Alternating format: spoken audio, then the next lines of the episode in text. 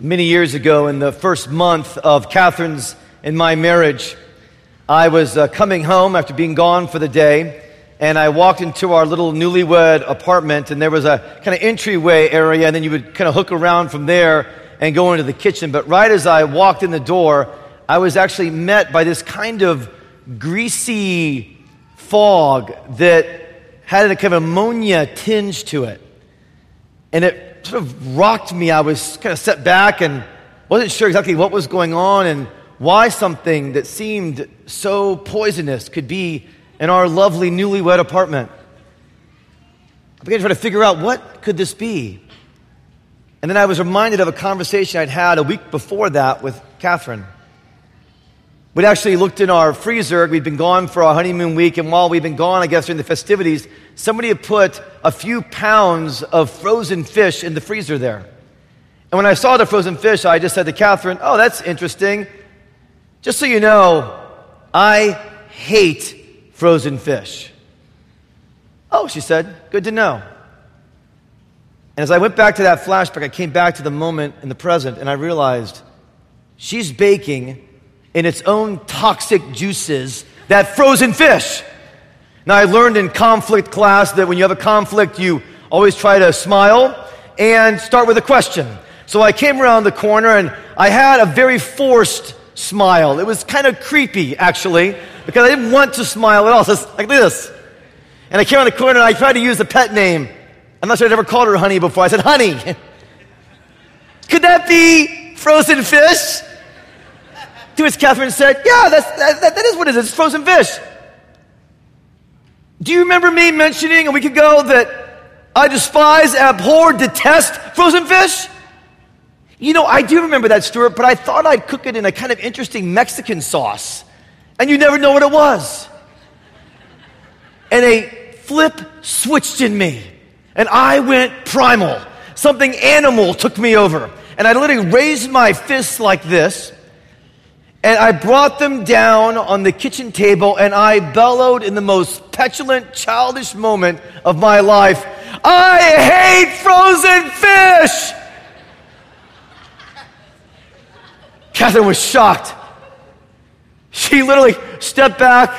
She burst into tears.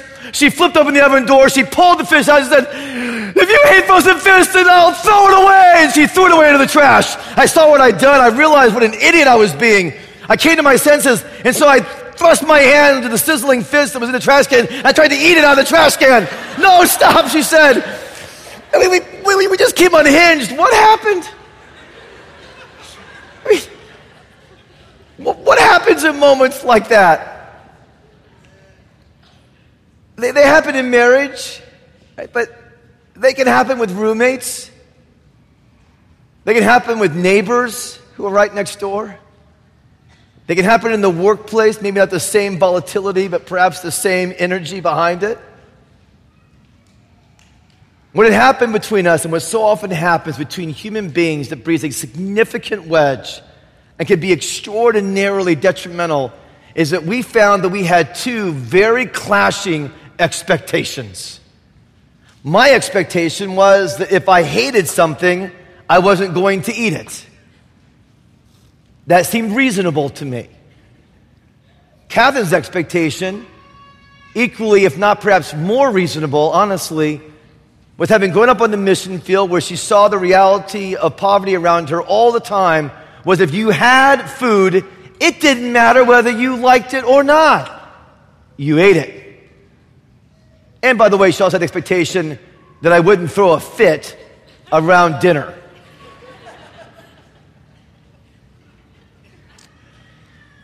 In the same way that we have expectations of one another that can profoundly clash, we actually also have expectations of God. We have an expectation of Jesus. Perhaps it's not one that you've ever articulated. Perhaps it's one that you're living by in a way that hasn't been clearly put in front of you. But one of our driving expectations that we have around Jesus, and an expectation we see in motion, and we see manifested in our gospel passage today that was just read, is that we expect that by being dutiful, we expect that by doing the right thing, That somehow by following through and, and always trying our best, that we will somehow make a connection with Jesus. But we also expect that if we do a really bad thing, if we do something that we thought we would never do, something that truly amounts in our thinking and in our lives and in many people's thinking, a kind of really bad thing, that we will never connect with Jesus. Now, in both cases, whether we expect that by doing the right thing we'll connect with Jesus, or that by doing a really bad thing we'll never connect with Jesus, we find that those expectations are completely and absolutely pushed back by the reality of the resurrection of Jesus. That Jesus, in his work of being resurrected from the dead, of coming back fully, truly, historically, and actually from the dead, has had such a profound impact on our sinful nature and on the realities of this world, that those expectations are completely confronted and actually clash with who Jesus really is and what he expects of you. And here's the really good news, that what you expect of yourself is far more onerous and far more burdensome and far more impossible and far more difficult to live under than what Jesus expects of you, than what Jesus' resurrection gives you. If you have to choose a master, and you do, you don't want to be under the mastery of your own expectations. Now, the good news is you want the expectations of Jesus. Let's look at that first expectation, for we see it in motion here in Mark chapter sixteen. Mark is known for writing things in a really economical and terse way. He says a lot in a few words. So it's intriguing when we come to this passage that he takes eight verses to describe the most important historical account in the Christian faith, the resurrection of Jesus Christ from the dead. In those eight verses, he chooses to spend four of them, fifty percent of his textual property, on a stone. Do you see what's happening here? These women are going to bring to Jesus spices. His body is there in the grave. He's dead. It's a Hebrew custom to do the right thing as a Hebrew. You come to the grave and you uh, you honor that body and you prepare that body for long-term burial by bringing spices. They're simply trying to be following through. These these are people who are responsible. They are do the right thing, give it my best type of people. But as they're on the way, they actually have this discovery. Wait. We won't be able to do what we're supposed to do. We won't be able to get inside that tomb because every tomb has a massive stone rolled in front of it so the grave diggers and robbers can't get in there. We may want to do the right thing. We may try our very best, but no matter how hard we try and how hard we push, we'll never be able to remove that stone from the front of the tomb. This is not only a historical fact, but there's a spiritual truth behind this. That for any of us, like those women that want to do the right thing and follow through in a dutiful way and be responsible, the fact of the matter is we won't be able to fully accomplish it. The fact of the matter is we may even make a vow, okay, the way I'm going to get through this life with all the chances and all the potential fatalities and all the horrible things that could happen is I'm just going to try to do the right thing. That maybe somehow I'll make a compact with the universe, with some force out there, that if I always try to do the right thing with my children, I try to do the right thing with my business, I, I try to do the right thing all the time, that nothing bad will happen to me, and I'll just kind of keep the fates at bay. For many of us, that's what we've chosen to get through every day. Give it my best. Do the right thing. And it seems like a really good thing to embrace. If you could do it, but you can't. You're too twisted. You're too broken. The fact of the matter is, you won't always do the right thing. And even when you do the right thing, it'll be a mixed thing. The fact of the matter is, you can't give yourself the life that you're hoping to give yourself by following through and being responsible and doing the right thing. You can't get life unless there was a life that was raised from the dead and had the power with his one right hand to move that stone away from the tomb. He's the only one that can give you the life and the power that you desire so that you can then go through life, following through and doing your best. But your best will not be good enough, and you can't start there. Who will roll away the stone? Who will give us the help we need? The answer is the resurrected Jesus.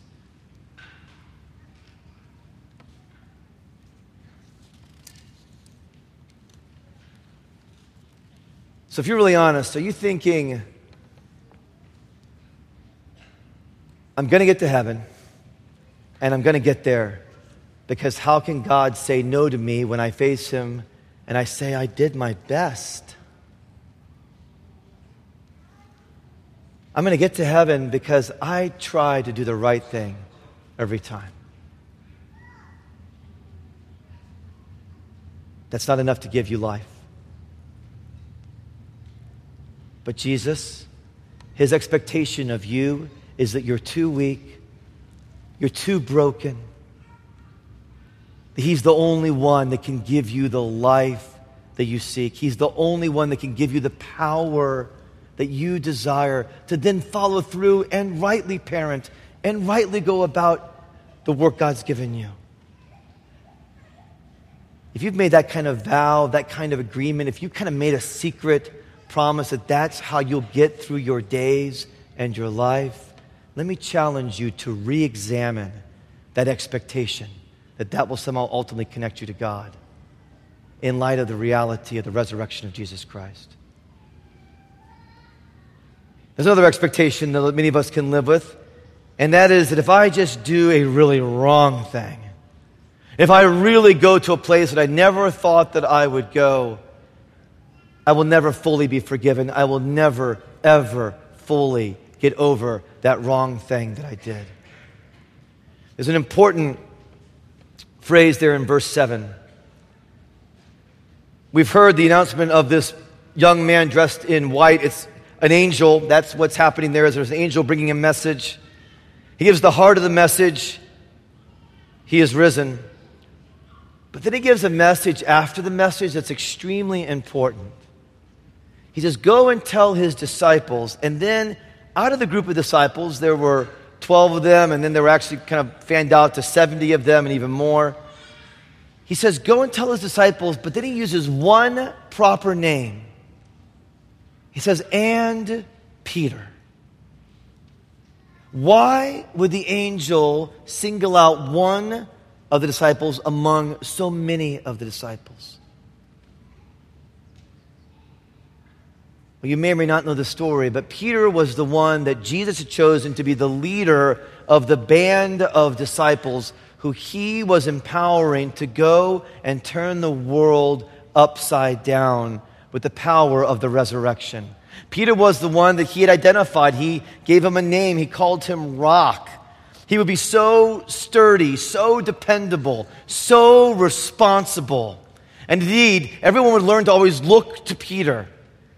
We don't have specific verses that show this, but it's very likely that, as would be natural between a leader and their second leader, that a kind of bond existed between Jesus and Peter. That possibly they, like friends, had some inside jokes that they shared between them as part of their close friendship and partnership.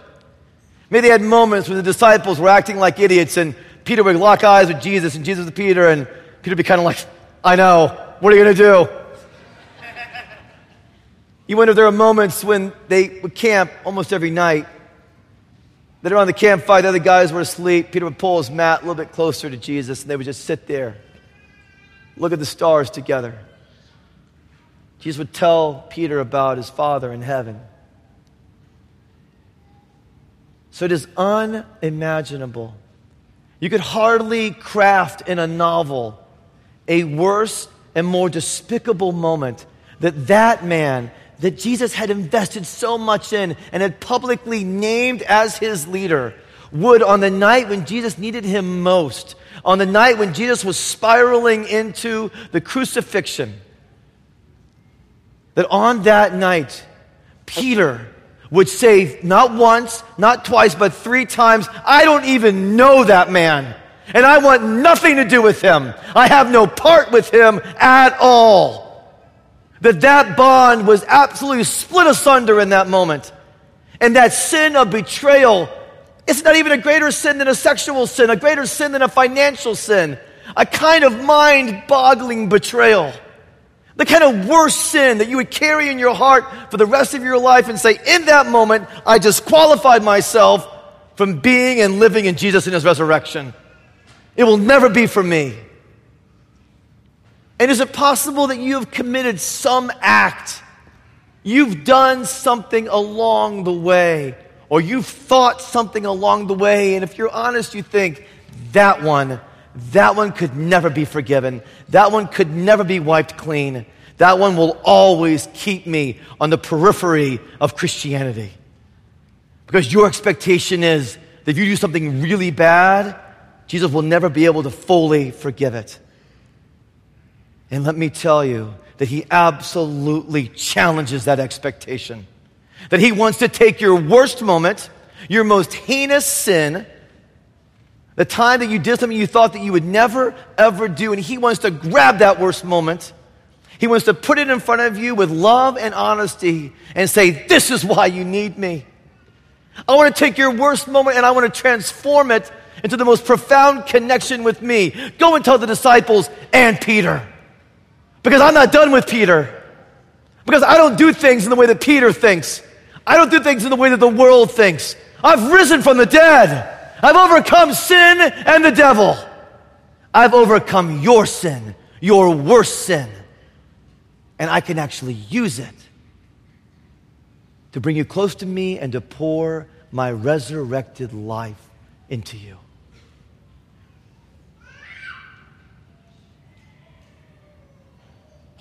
Whose expectation would you rather live under? Yours at enough good effort will finally get you connected to Jesus? Yours that one horrible sin will forever disconnect you from Jesus? Or Jesus' expectation? That he must die and rise again so that he could heal you of your pride and of your sin. Just be quiet for a moment. Just uh, close your eyes or bow your head. That on this morning, as we celebrate the resurrection of Jesus, if you have made any kind of, maybe you didn't even know it was like a vow or any kind of promise that the way you would get through this life would not be depending on the resurrection of Jesus, but would be depending on your own best effort. And you're realizing the futility of that. You're You're actually seeing the pride of that. I want you just like with your hands in your lap even, just in a bodily way of engaging, to break that vow, to break that agreement you made with some kind of impersonal force that maybe somehow that would protect you and get you through this life. As you break that vow, then open your hands to receive the one who had the power to move away the stone, who had the power to overcome death and the grave. Or if you have committed a sin that you've never told anyone else because you're just too ashamed, tell Jesus right now. Tell him what you did. Tell him what you thought. And then believe what the Bible says. If you will confess that sin, Jesus is faithful. And he has the power to overcome that sin and to draw you close and to never mark you with and by that sin again. We pray all these things in the name of the Father, the Son, and the Holy Spirit. Amen.